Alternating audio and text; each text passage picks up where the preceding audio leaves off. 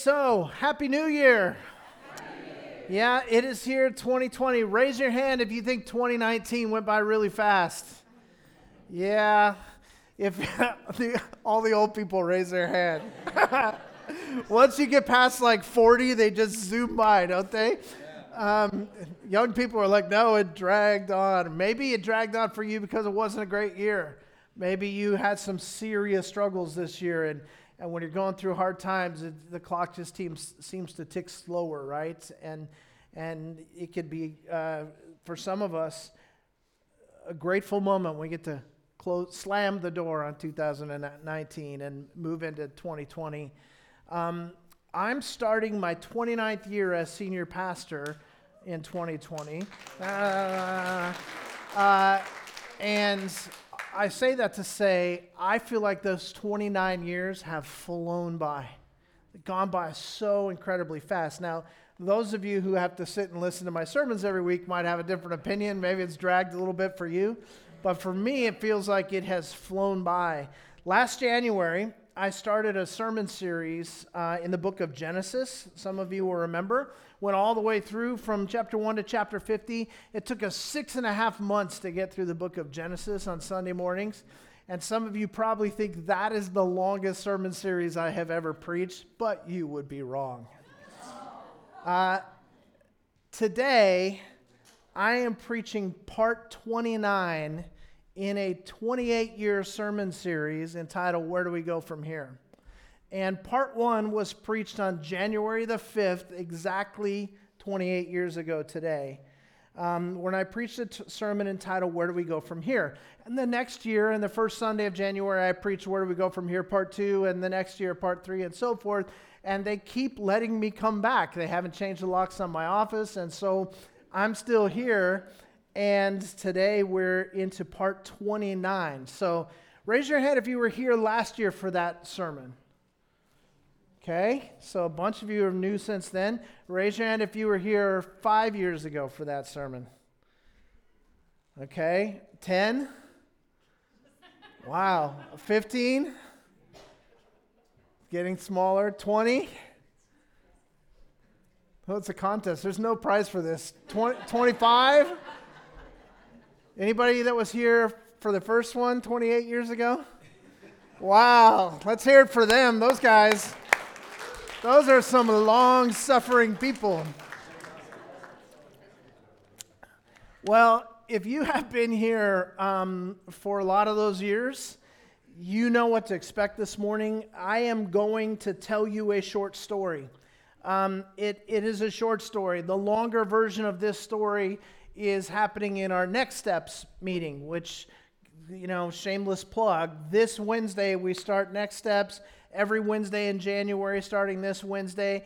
If you haven't been through our Next Steps meeting, it's absolutely essential for you to just sort of get grounded as a Christian, get grounded as a part of this church, find out um, some of the absolutely foundational principles of Christianity and how you can grow as a Christian and how you can be a part of this church and what that looks like in your life. So, if you're not, if you haven't already been through our next steps um, meetings, I strongly encourage you to, to come this Wednesday night. Uh, the information about that is in your bulletin. We'll talk more about it a little bit later, but you're going to get the long version of a story during that class. But today I'm going to just give you the short version to tell you a little bit about um, this church and some of the uh, experiences that we went through in the early years. So you're going to get a short story, and then we're going to look at a passage of Scripture. That passage is Philippians chapter 1, verse 6. So if you um, have Bibles, now is a great time to turn to that passage, Philippians chapter 1, verse 6. That's where we're going to be today.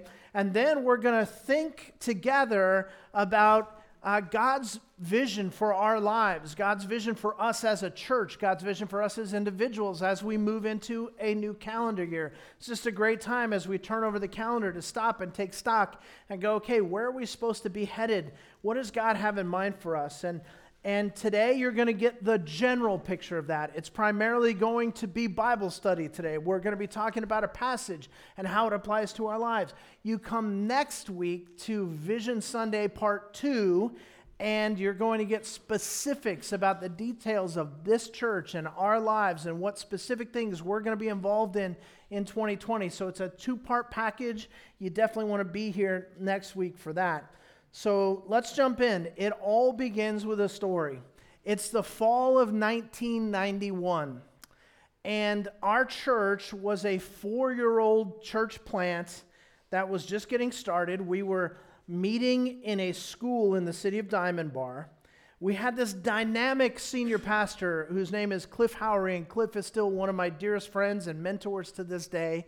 Um, and the thing about Cliff is he's just a magnetic personality. People are drawn to him. Everybody loves him. I've never met anybody who knew him who didn't love him. He's just one of those guys, makes you feel like every person who's ever met him is his best friend. And so that's a great guy to plant a church with because as people in the community were getting to meet him, they're coming to the church, and everybody that was there was there really in those first few years because Cliff was there. And uh, it was sort of like his young flock that he was bringing together. He was the senior pastor, and I was the young 26 year old youth pastor. And um, in that fall in 1991, Cliff announced to us that uh, the Lord was calling him to a church in, in the state of Idaho, and he was going to be leaving. Now, the church hadn't even constituted as a church yet. We were just getting our feet wet, we were just getting some traction. And now, the singular personality in this church that everyone is connected to and everybody is drawn to announces that he's leaving. And he tells us this at the end of October and that he's going he's going to stay through December and then in January he's going to be gone. And so it gives us a couple of months to prepare for that. Um, and uh, by the way, every time I think about this, it makes me think I don't know if there's been a year that's gone by yet where we haven't had this situation where some beloved member of the church family is called away. Somebody moves to a different area. Somebody gets a job transfer. Somebody uh, passes away. Somebody decides that uh, God's called them to help start another church somewhere or, or whatever and and you look at people then you go oh this is such a dear person in our church. They're such a key person in our ministry. They're doing so many of the things that are so important. How could we ever lose this person? God began teaching me that year that it's not about a person it's about god and he does amazing things. And every time God moves somebody, as long as it's God who's doing the moving, I'm down with it. it it's okay because God is going to raise somebody else up and God is going to do a new thing. And it's always good for his kingdom. But it's always scary and it's always painful when God calls somebody who's such an integral part of the church away.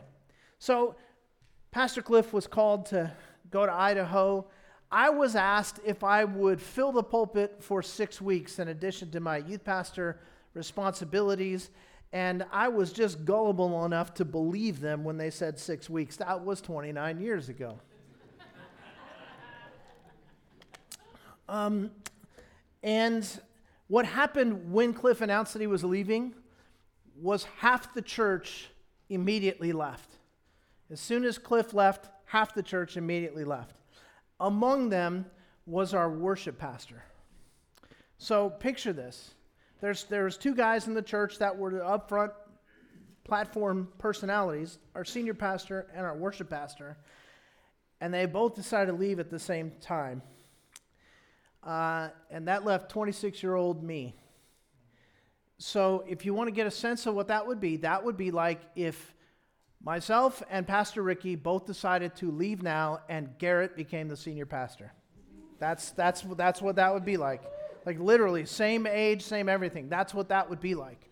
So um, now, whether you think Garrett as a senior pastor would be a really great party, or whether you think that's a terrifying thing, I don't know. It doesn't matter.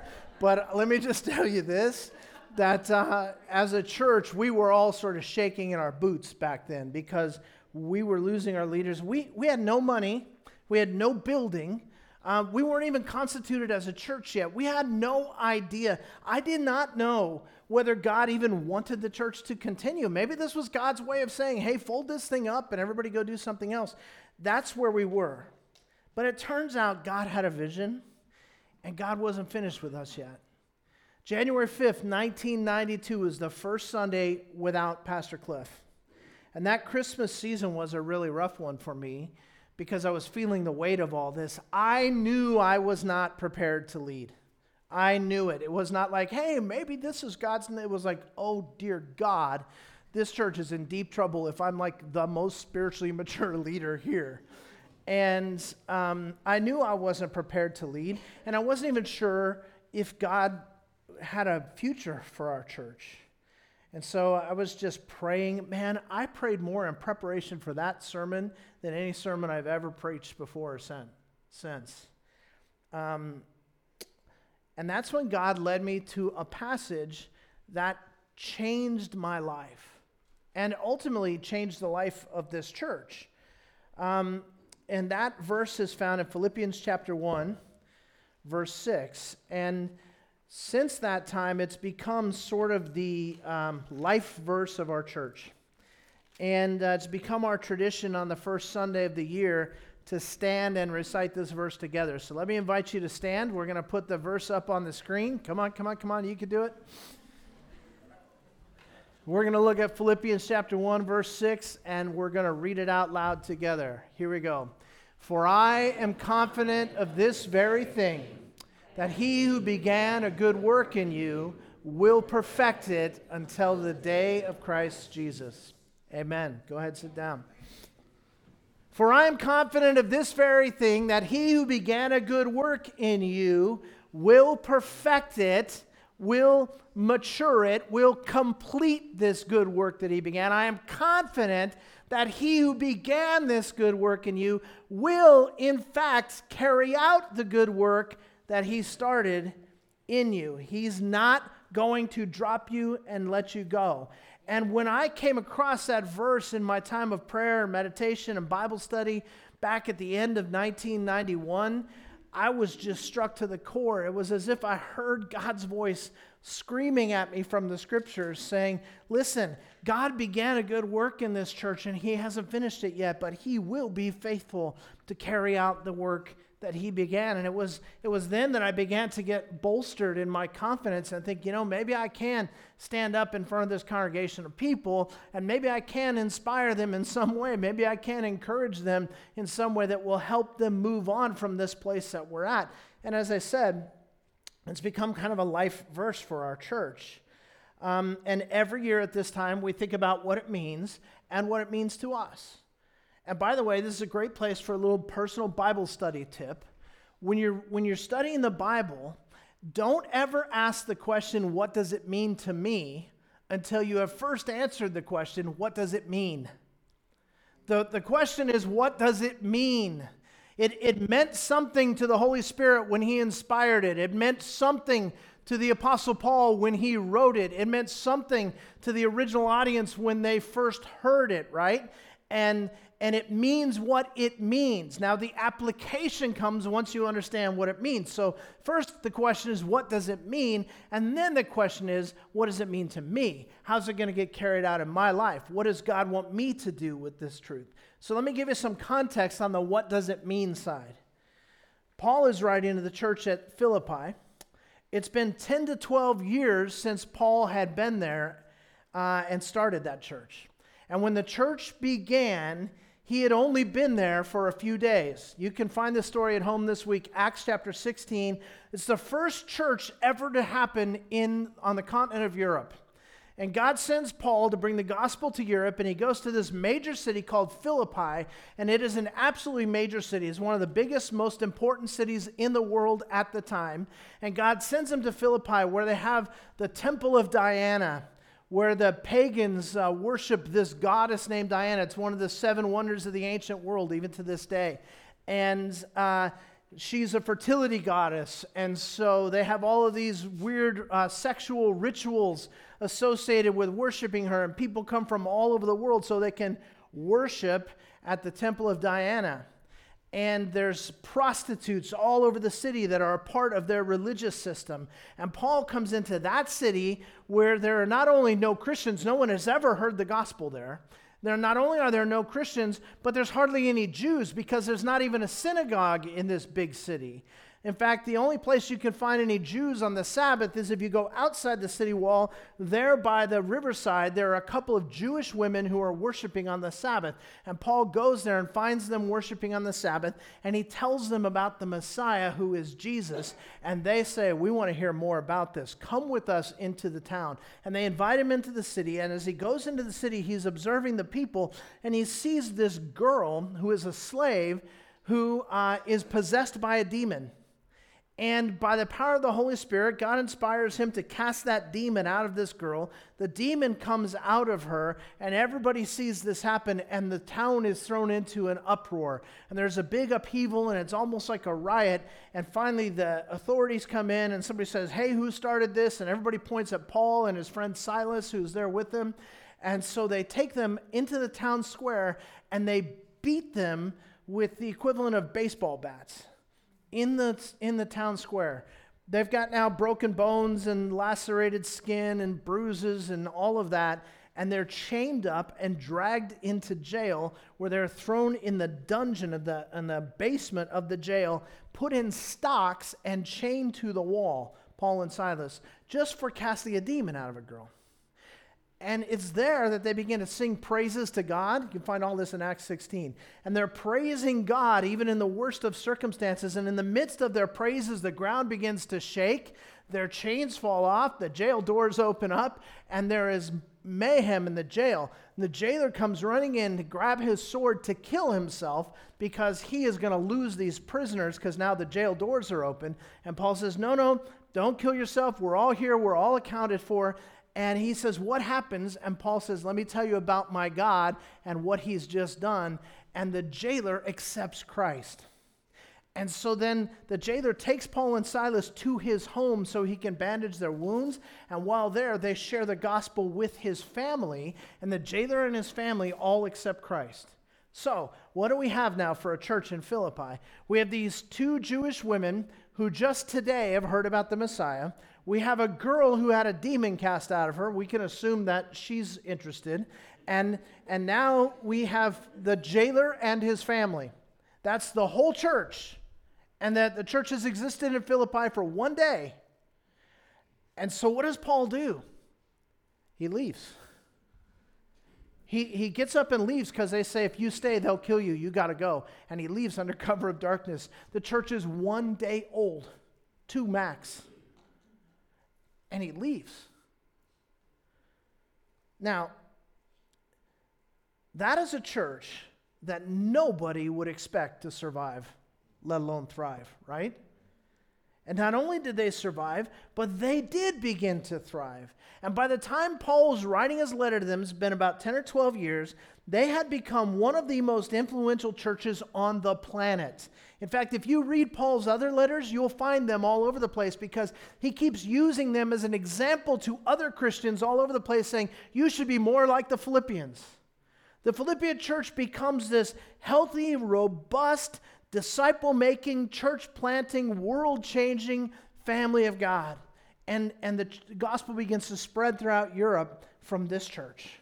It's an amazing, incredible thing. So I tell you that because I want you to understand Grace Fellowship, or Chaparral Community Church as we were known then, is not the first church to lose their founding pastor in their infancy.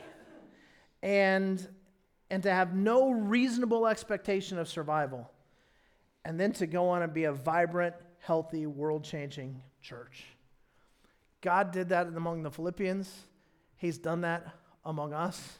He's done that many, many, many times. And I've given a lot of thought to this. And I thought, why has this church become a great church in spite of all that? And I think I've got it figured out. I'm pretty sure it's me.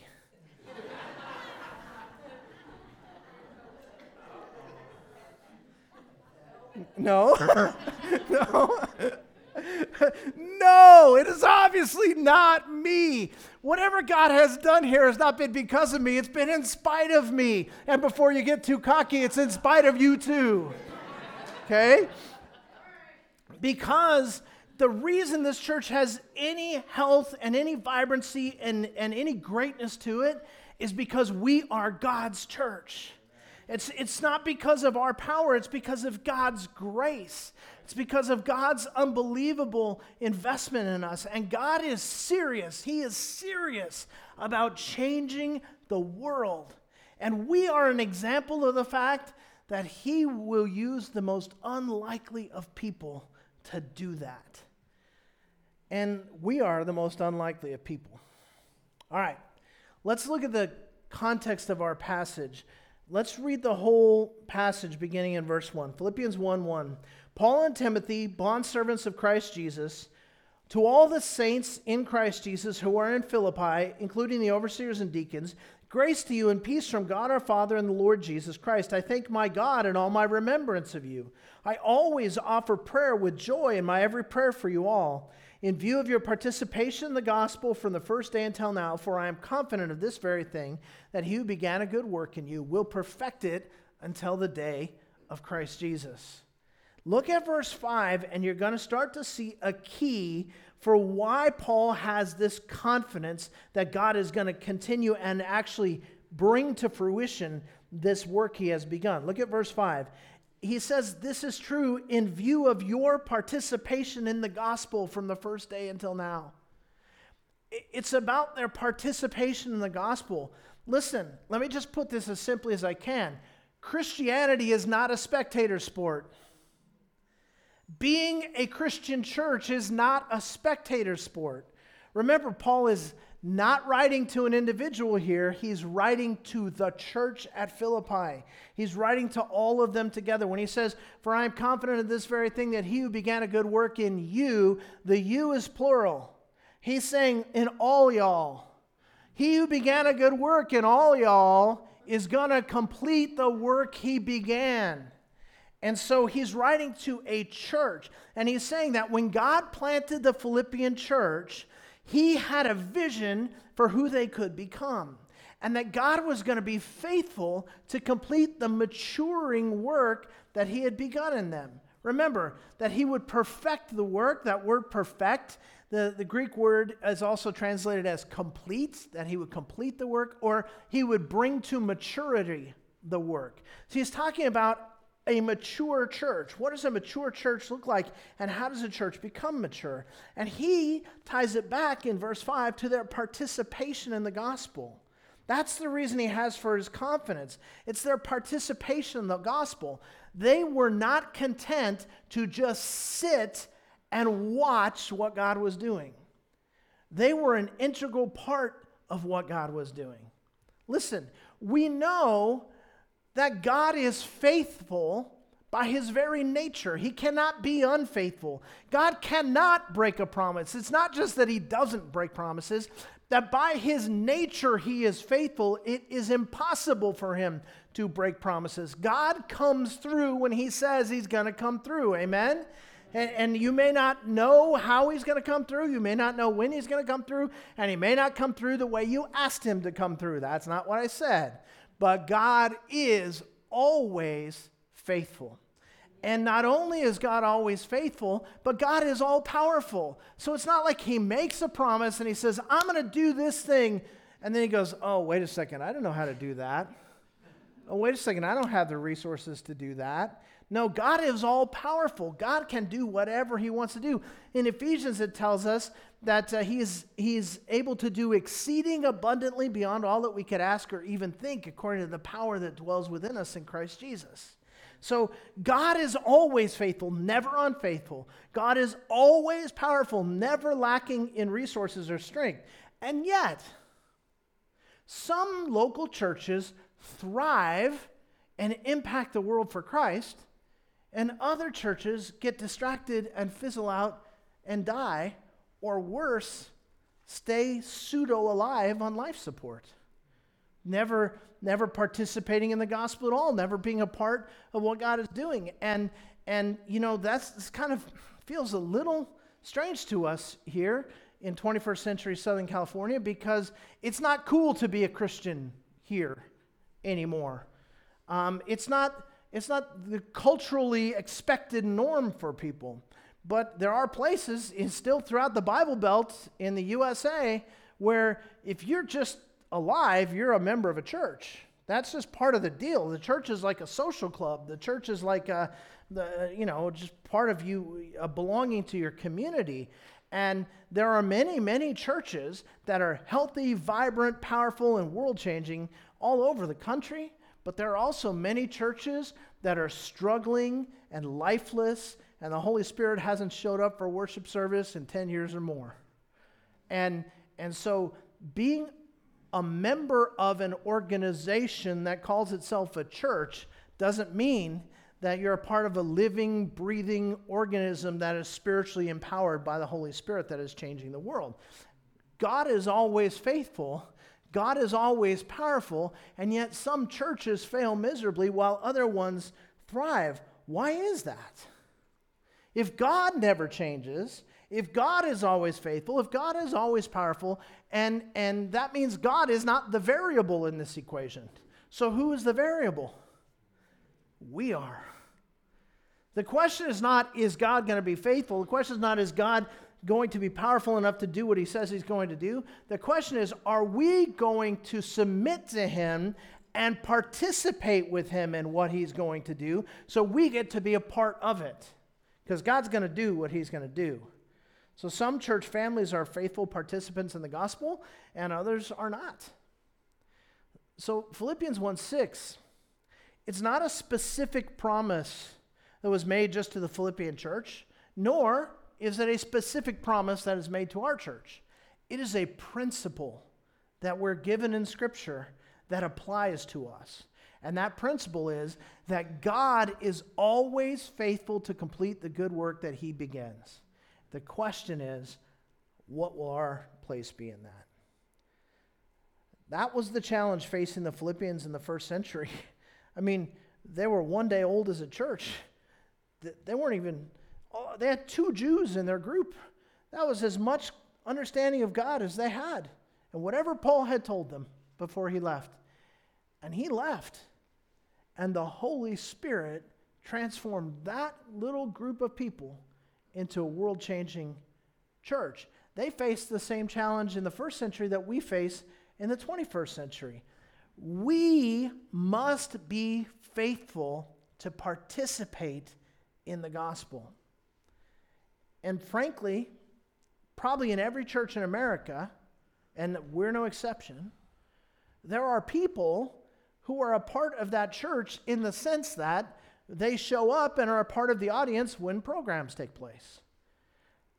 That's not what the scripture means when it says to be a full participant in the gospel. We're supposed to be participating in the things that are important to God. We're supposed to be a part of God's strategy to reach a lost world. We're supposed to be people who are loving our neighbors as ourselves. We're supposed to be people who are living differently because God has called us to live differently. So, Paul uses the whole book of Philippians to describe what it means to participate in the gospel, but we don't have time to study the whole book of Philippians today. Instead, I'm going to give you three big points right out of the beginning of Philippians that are going to help us understand what does it mean for us to participate in the gospel. And the first one is found in verse 27. So if you're in Philippians 1, just scroll down to verse 27. He's been talking to them about this calling and this confidence and what it means to live in Christ. And then in verse 27, he says this Only conduct yourselves in a manner worthy of the gospel of Christ, so that whether I come to see you or remain absent, I will hear of you that you are standing firm in one spirit, with one mind, and striving together for the faith of the gospel. Let's just stop there. He tells them to conduct themselves in a certain way. It's a question of conduct. He, he's saying that part of what it means to participate in the gospel is to actually behave in certain ways, to actually live your life in certain patterns, to actually do certain things and don't do other things. It's, it has to do with how we act. Christianity is not at its heart a creed, as important as doctrine is. It's not theoretical. It's not a philosophy to which we ascribe. Christianity is a rebirth. To be a Christian is to be born again. That's why Jesus coined that term in John chapter 3 when Nicodemus, the great theological mind of his day, comes to Jesus and says, Listen, I'm not sure I understand. After all of my training and all of my religious background and all of my reading of the Old Testament, I'm still not sure I understand. How does one enter the kingdom of heaven? And Jesus just looks at him and says, If you want to enter the kingdom of heaven, you have to be born again. And, and Nicodemus scratches his head and says, How in the world can I do that? How can a man go back into his mother's womb and be born again? What are you talking about? And Jesus explains to him that he's talking about spiritual birth. And, he, and he's basically saying that until you're into a saving relationship with Jesus, that you are spiritually dead and you need to be born spiritually. Just like you've been born physically, you need to be born spiritually. And that's why Jesus coins the term born again, because it, it sums up the principle better than any other term I can think of. This is not a um, rejuvenation, it's not a revival, it's not a renewal, it's not an improvement. It is a rebirth. And to become a follower of Jesus means you're going to be born again. It's not just about thinking differently. It's not just about changing your views. It's not about choosing a new religion. Being born again is a transformational event. It changes you from the inside out. The old person is done away with, and you actually get a new nature when you come to know Christ. Now, 2 Corinthians chapter 5 verse 17 says if any man is in Christ, he is a new creation. Old things pass away, behold, all things have become new. Galatians 2:20 Paul says I have been crucified with Christ. It's no longer I who live but Christ who lives within me. And the life that I now live in the flesh I live by faith in the son of God. It's an entirely new life. It's no longer the old man living. The old man was done away with. I have become a new person. And when you become a new person you act differently. Now I'm not talking about a set of rules to follow. That's what every religion wants to come and offer us. Hey, here's our rules in this religion. In this religion, we don't eat this and we do eat that. In our religion, we don't drink this and we do drink that. In our religion, we don't use these words, but we use these words. We worship on Fridays. Really? We worship on Sundays. Really? We worship a, a wooden idol. Really? Well, we worship. And, and, and here's your list of things to do. Jesus comes along and goes, No, no, no, you've missed the whole point. It's not about a list of things to do or a list of things not to do. It's about a rebirth so that I am transformed and now I become a new person and now I behave the way that new person behaves. It's an entirely different thing to be told, keep these rules, as opposed to being told, be transformed. And once you're transformed, you will by nature live differently. And so, if you've been watching your own life, forget about watching other people's life. You're not anybody's judge. If you've been watching your own life and you've been saying, well, gosh, I don't know, I've been coming to church and I believe these doctrines and all this, but I don't see any change in my life. I don't see my, myself becoming more like Christ. I don't see myself having the heart of Jesus. I don't see any changes in my life. Then perhaps you have changed religions, but you haven't undergone transformation. Because that transformation, that rebirth, makes me a new person. Now, none of us is perfect. And God works on each one of us at different paces and different ways. And He might convict you of something that needs to change in your life. And He's never convicted me of that in my life yet. But He's got me over here dealing with this thing that's a big deal to me. And you've never even thought about that.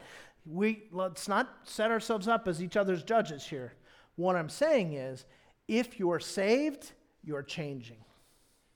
And if you're not changing, you're not saved. That's what Jesus said. And, and, and when that kind of transformation is underway, it just affects the way you conduct yourself. Look at Colossians. If you're in Philippians, just turn the page to the right. Colossians chapter 1 is the next book to the, to the right after Philippians. Colossians chapter 1, beginning in verse 9. Let me read it. He, he says it to the Colossians, kind of the same thing. He just says it differently. Here's what he says For this reason also, since the day we heard of it, we've not ceased to pray for you and ask that you may be filled with the knowledge of his will and all spiritual wisdom and understanding, so that you will walk in a manner worthy of the Lord, to please Him in all respects, bearing fruit in every good work and increasing in the knowledge of God, strengthened with all power according to His glorious might, for the attaining of all steadfastness and patience joyously, giving thanks to the Father who has qualified us to share in the inheritance of the saints in light. In other words, there's going to be some things that are changing in your conduct. And so the way we conduct ourselves is a part of what it means to live the transformed life. Participation in the gospel means that when you become a Christian, you start to act like a Christian. Now, don't get it backwards. I didn't say, come on, start to act like a Christian and maybe you'll be a Christian. That's not how it works. It's that once you actually become a follower of Christ, by nature, you start to act like one. It means that you start to imitate Christ. If, if you want a good way, stop looking at each other and going, well, when am I going to be as spiritual as her? When am I going to be as godly as him? Or thank God I'm more godly than she is. Forget all of that. You want something to look at? Look at Jesus. Jesus says, follow me, be an imitator of me. So if we're going to be Christ like, what should we be imitating? Again, it's not a list of tasks, it's not a list of rules. I want to know who Jesus is at his heart, and I want to be like that, right? So, what do we know about Jesus? Well, for starters, Jesus loved everybody. Oh my goodness, there's just so much divisiveness in our culture today where we love to put people in groups and we decide which groups we're a part of and which groups we're not, and we love our group and we don't love those other groups. That was so not Jesus. Jesus loved everybody, and you know how it showed? He was constantly drawn to the people who were the outcast, constantly drawn to the people who were not accepted in culture, constantly drawn to the people who had nothing to offer him, constantly drawn to the people who were hurting. Why? Because he could heal them. Constantly drawn to people who were spiritually dead. Why? Because he could make them alive. Constantly drawn to hypocrites. Why? Because he could make them genuine constantly drawn to, to broken people. Why? Because he could make them whole. Jesus loved everybody. Just do a self evaluation and ask yourself hey, 2019 just passed. Would I characterize myself last year as a person who radically loved everybody? If not, then maybe that's the conduct God wants to work on in your life this year. Another thing about Jesus Jesus invested in making disciples. We get a three year picture of his life in the Gospels Matthew, Mark, Luke, and John, right? And what do we see him doing that whole time? Making disciples. All throughout those Gospels, when you see Jesus, once his ministry begins, when you see Jesus, you always see him with these guys. And the only time you ever see him when he's not with these guys, he's away praying and working on his relationship with the Father.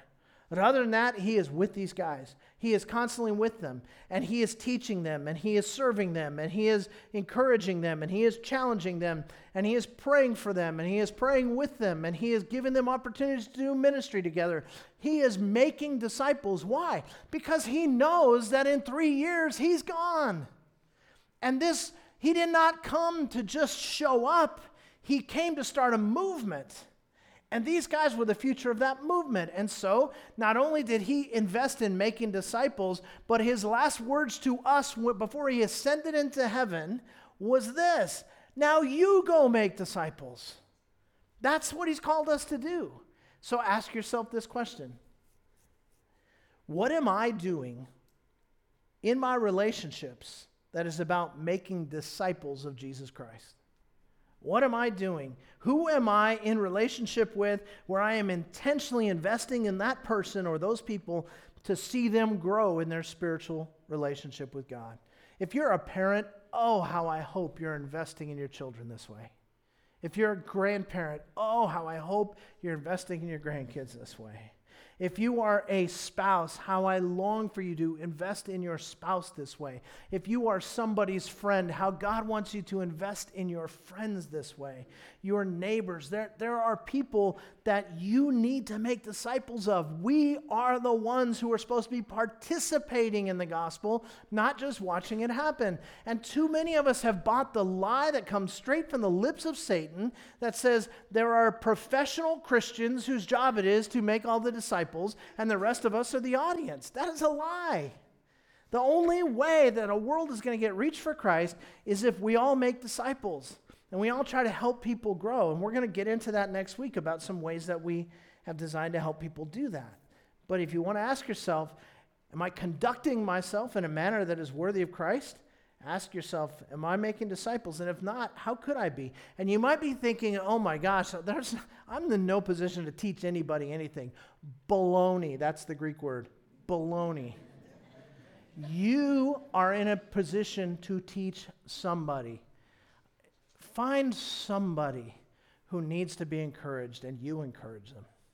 Find somebody who needs to hear what God's been teaching you and share it with them. There's somebody you could be making a disciple of. Jesus invested in that. Jesus lived in a relationship with his Father in a way that built intimacy with God and where he submitted to the will of his Father. He said, I don't say or do anything that my Father doesn't give me to say or do. And, and like I said, whenever you couldn't find him, whenever the disciples went, Hey, where's Jesus? Where was he? He was off praying, spending time with the Father, right? He was investing in his relationship with God what am I doing to invest in my relationship with God? I mean, am I, am I reading the Bible? Am I in prayer? Am I um, uh, attending a Bible study? Am I doing anything that's going to help me learn, grow, change? Or am I just hoping that's going to sort of happen by osmosis? Jesus, he, he took eternal things and he prioritized them over temporal things. And man, that's convicting to me. How much of my time and energy, how much of my money, how much of my thoughts go to things that are just all going to burn up one day, just passing through? And how much goes to that which is eternal? Jesus made sacrifices for those in need, even to the point of going to the cross. So we can look at these big principles in Jesus' life. You don't have to do exactly what Jesus did. You don't need to die on the cross for the sins of mankind. Jesus did that already, that's already been done. You don't need to lay aside your deity and the rights of your deity, I should say. In order, you don't have any deity, okay? So don't worry about that. But this principle of living the way that Jesus lived that's how you got to conduct yourself. It comes down to not just what you think and what you believe, but how you live. Second thing, because you guys are not listening fast enough, we're running out of time. Um, second thing, mark of a mature church that is participating in the gospel is unity. Look again. Uh, we go back to Philippians chapter 1. Look again with me at verse 27.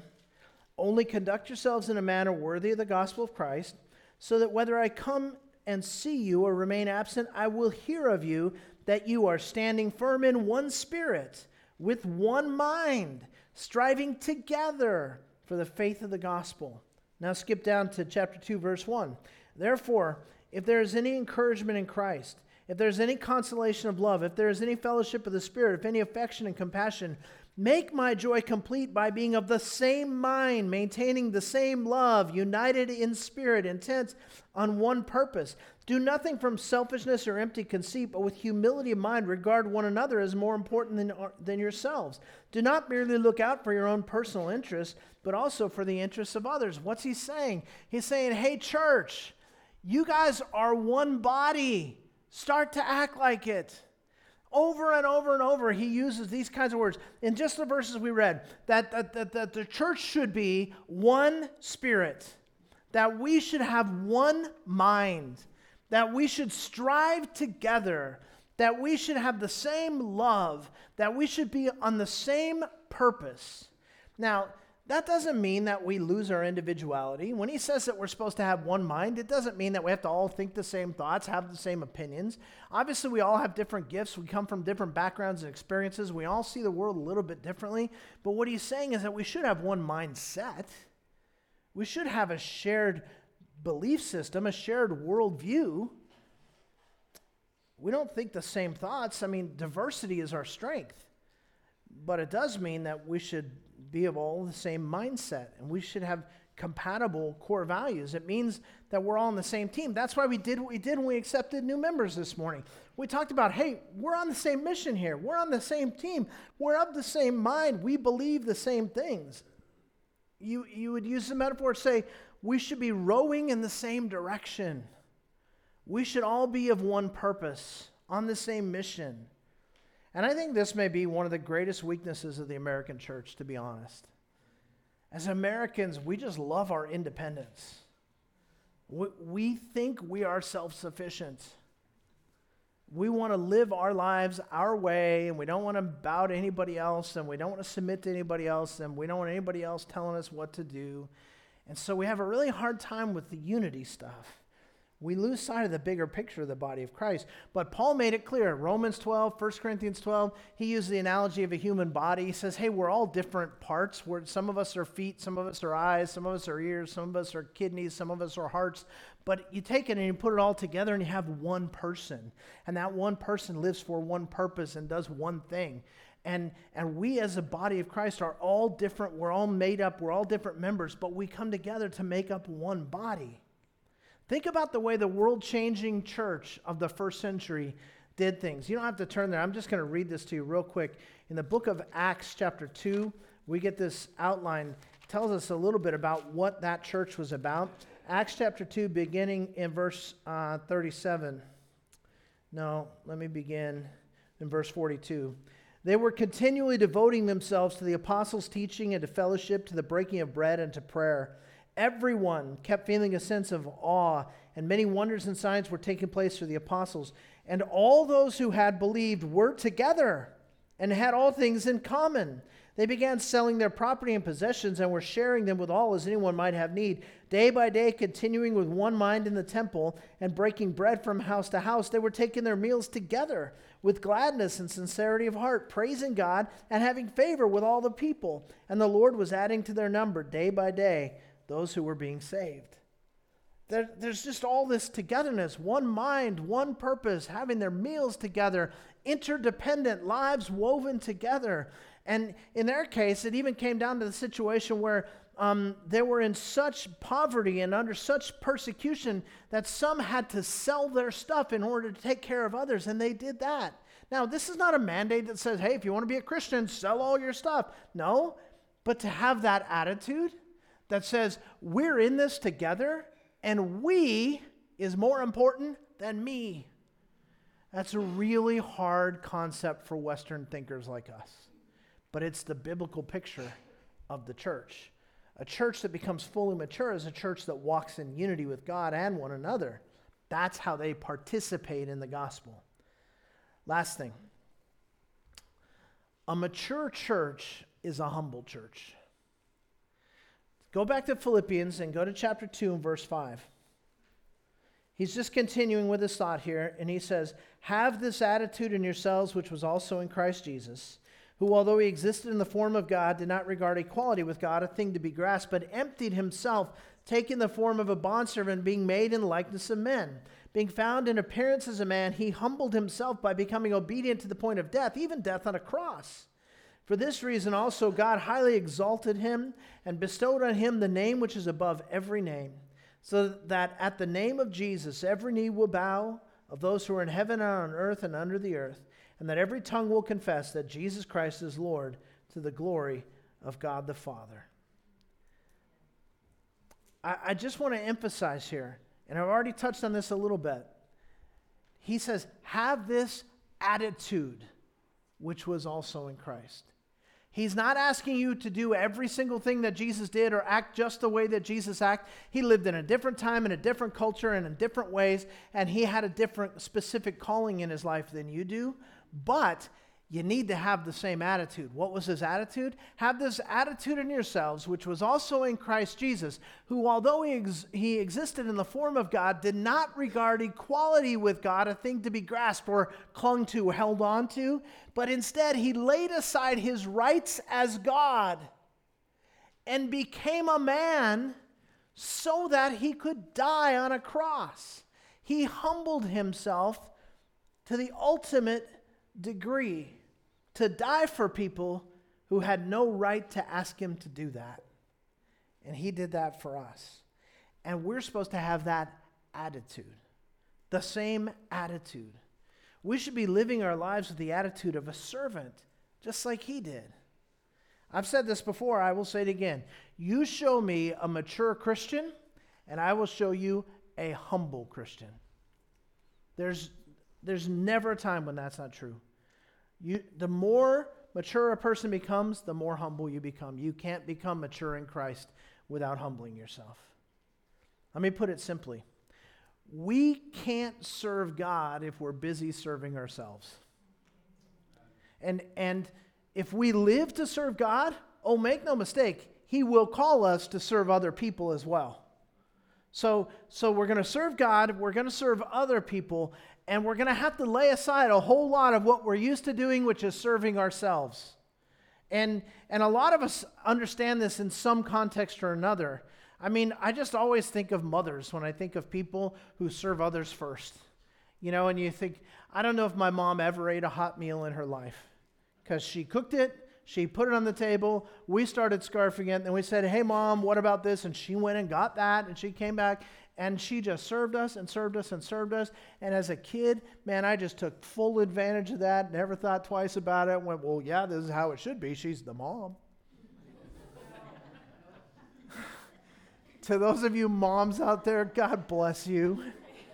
And, and, and you know and it's not just moms but if you're a person who serves people others first you're looking like jesus when you do that that was his attitude it, it wasn't like with my mom I'm, i mean she was not perfect and i'm sure that she she had a bad attitude about this many times but it just seemed like it never even occurred to her that, I don't know, my father would get up out of his lazy boy and get himself something to drink.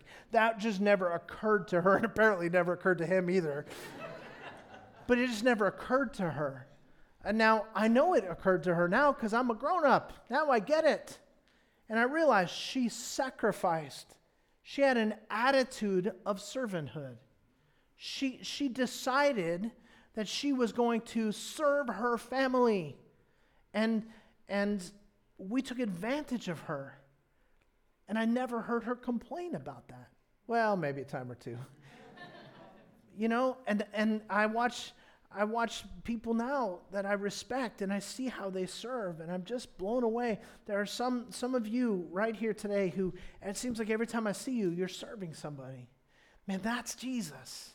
That's what it is to humble yourself. It's that attitude of humility that leads you to that place.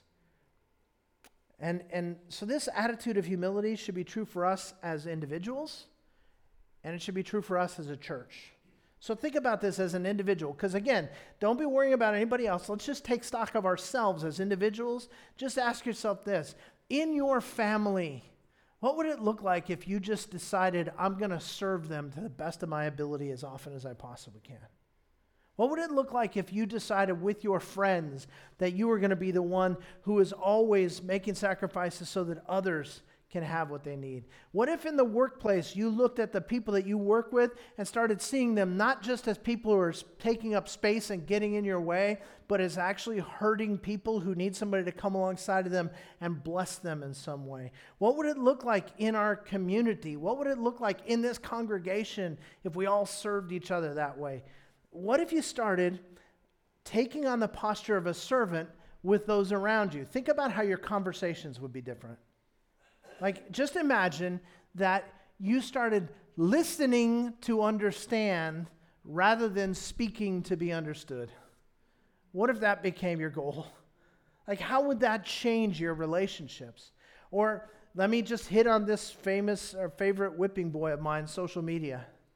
How, how would this change, those of you who are on social media, how would this change the things you decide to post?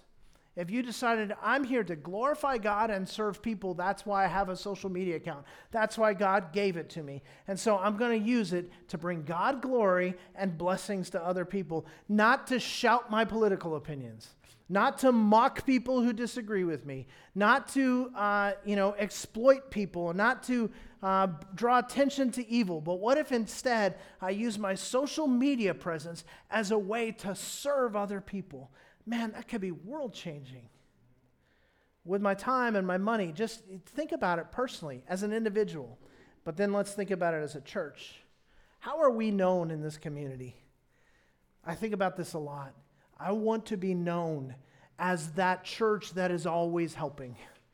That church that's always giving. That for people who are outside these walls, for people who are not a part of our family, that they would look and go, "Oh yeah, that's the church. I had a friend who was in need and that church helped them. Oh, that's the church that made their building available to us so we could have the junior high band concert. Oh, that's the church that offered to help us when we were in need of this. Oh, I met a person from that church at the grocery store and she was the nicest lady I've ever met. You know, wouldn't that be great? There, there's this, I'll close with this. There, there's a, um, a young man who has come to our vacation Bible school, and uh, he's difficult. And he's, he's autistic, and he's got some social anxiety things, and, and uh, he has a hard time with structure, and, and, you know, you have to assign like two people to be with him the whole time, and he's just difficult. And uh, this year at our Friday night event, where we had the families in and celebrated at the end of Vacation Bible School, his mother found me and she, she pulled me aside and through tears, she told me that she has never seen a church that has loved her son the way we have. And, and including her home church, and she didn't live in this town. And um, she just couldn't thank us enough for the investment we have made for the last three years in her son for one week at Vacation Bible School and how it's changed his life. See, how are we known in the community? The people who are not part of us, do they see Jesus when they see us? We have that opportunity. Listen, I've been a part of this church now uh, for 32 years. And um, I've gotten to watch a whole lot of stuff happen. And here's what I'm going to tell you from the bottom of my heart I have never loved the church the way I love this church. I have never seen a group of people that so exemplify Christ as the people in this church. I have, I have never wanted to be a part of another church. I love being a part of this church, and I am so proud of the people in this church. We have come a long way in growing as a congregation in spiritual maturity. But we still have a long way to go.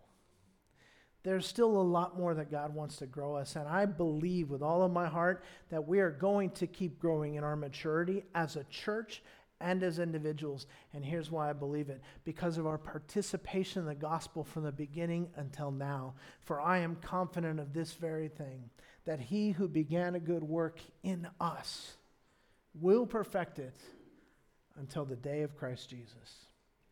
Let's bow our heads and pray together. God, we want to thank you. We want to give you all the praise and glory. We want to just honor you this morning. We are thankful that you have made an investment in us for our salvation. We are thankful that you have a plan for this church and for us as a group. And we want to just lay ourselves at your feet and say, God, have your way with us.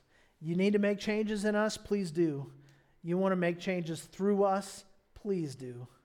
God, if there's anything that you want to do, here we are. We are your servants. Transform us, God, we pray. In Jesus' name, amen.